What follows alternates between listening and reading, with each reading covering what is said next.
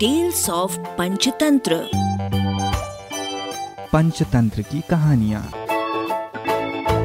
दुश्मन का स्वार्थ।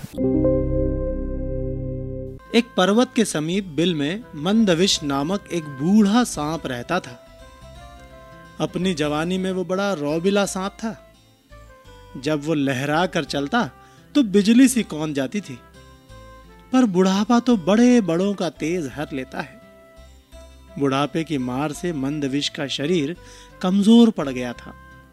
उसके विषदंत हिलने लगे थे और फुफकारते हुए दम फूल जाता था। जो चूहे उसके साय से भी दूर भागते थे, वे अब उसके शरीर को फांद कर उसे चिढ़ाते हुए निकल जाते पेट भरने के लिए चूहों के भी लाले पड़ गए थे। मंदविश इसी उधेड़ बुन में लगा रहता कि किस प्रकार आराम से भोजन का स्थायी प्रबंध किया जाए। एक दिन उसे एक उपाय सूझा और उसे आजमाने के लिए वो दादुर सरोवर के किनारे जा पहुँचा। दादुर सरोवर में मेढकों की भरमार थी। वहाँ उन्हीं का राज था। मंदविश वहाँ इधर उधर घूमने लगा। तभी उसे एक पत्थर पर मेंढकों का राजा बैठा नज़र आया। मंदविश ने उसे नमस्कार किया। महाराज की जय हो। मेंढक राज चौंका। तुम? तुम तो हमारे बैरी हो। मेरी जय का नारा क्यों लगा रहे हो? मंदविश विनम्र स्वर में बोला, राजन, वे पुरानी बातें हैं। अब तो मैं आप मेंढकों की सेवा करके पापों को धोना चाहता हूँ। श्राप से मुक्ति चाहता हूँ। ऐसा ही मेरे नाग गुरु का आदेश है। मेंढक राज ने पूछा, उन्होंने ऐसा विचित्र आदेश क्यों दिया? मंदविश ने मनगणन कहानी सुनाई। राजन, एक दिन मैं एक उद्यान में घूम रहा था। वहाँ कुछ मानव बच्चे खेल रहे थे। गलती से एक बच्चे का पैर मुझ पर पड़ गया और बचाववश मैंने उसे काटा और वो बच्चा मर गया। मुझे सपने में भगवान श्री कृष्ण नज़र आए और श्राप दिया कि मैं वर्ष समाप्त होते ही पत्थर का हो जाऊँगा। मेरे गुरुदेव ने कहा कि बालक की मृत्यु का कारण बन मैंने कृष्ण जी को रुष्ट किया है, क्योंकि बालक कृष्ण का ही रूप होते हैं। बहुत गिड़गिड़ाने पर गुरु जी ने श्राप मुक्ति का उपाय बताया। उपाय यह है कि मैं वर्ष के अंत तक मेंढकों को पीठ पर बैठाकर सैर कराऊं। मंदविश की बात सुनकर मेंढक राज चकित रह गया। सांप की पीठ पर सवारी करने का आज तक किस मेंढक को श्रेय प्राप्त हुआ? उसने सोचा कि ये तो एक अनोखा काम होगा। मेंढक राज सरोवर में कूद गया और सारे मेंढकों को इकट्ठा कर मंदविश की बात सुनाई। सभी मेंढक भौचक्के रह गए। एक बूढ़ा मेंढक बोला, मेंढक एक सर्प की सवारी करें? यह एक अद्भुत बात होगी। हम लोग संसार में सबसे श्रेष्ठ मेंढक माने जाएँगे। एक सांप की पीठ पर बैठकर सैर करने के लालच ने सभी मेंढकों की अक्ल पर पर्दा डाल दिया था। सभी ने हाँ में हाँ मिलाई।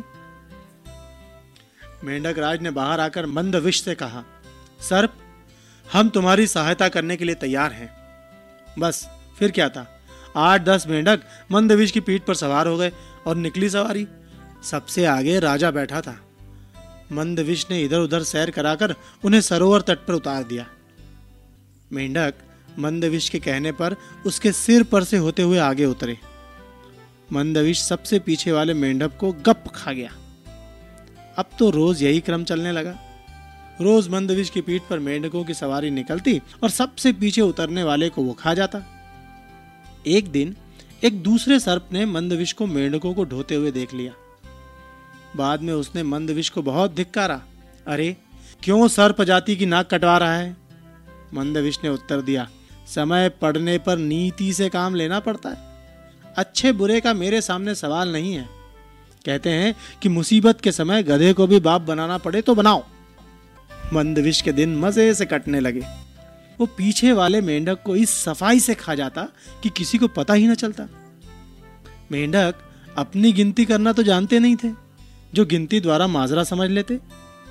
एक दिन मेंढक राज बोला, मुझे ऐसा लग रहा है कि सरोवर में मेंढक पहले से कम हो गए हैं। पता नहीं क्या बात है? मंदविश ने कहा, राजन, सर्प की सवारी करने वाले महान मेंढक राजा के रूप में आपकी ख्याति दूर दूर तक पहुँच रही है।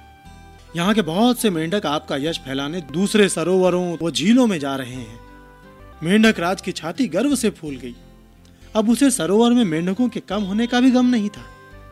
जितने मेंढक कम होते जाते, वो ये सोचकर उतना ही प्रसन्न होता कि सारे संसार में उसका झंडा गड़ रहा है। आखिर वो दिन भी आया जब सारे मेंढक समाप्त हो गए। केवल मेंढक राज अकेला रह गया। उसने खुद को अकेले मंदविश की पीठ पर बैठा पाया तो उसने मंदविश से पूछा, लगता है सरोवर में मैं अकेला रह गया हूँ? मैं अकेला कैसे रहूँगा? मंदविश मुस्कुराया, राजन, आप चिंता न करें, मैं आपका अकेलापन भी दूर कर दूँगा।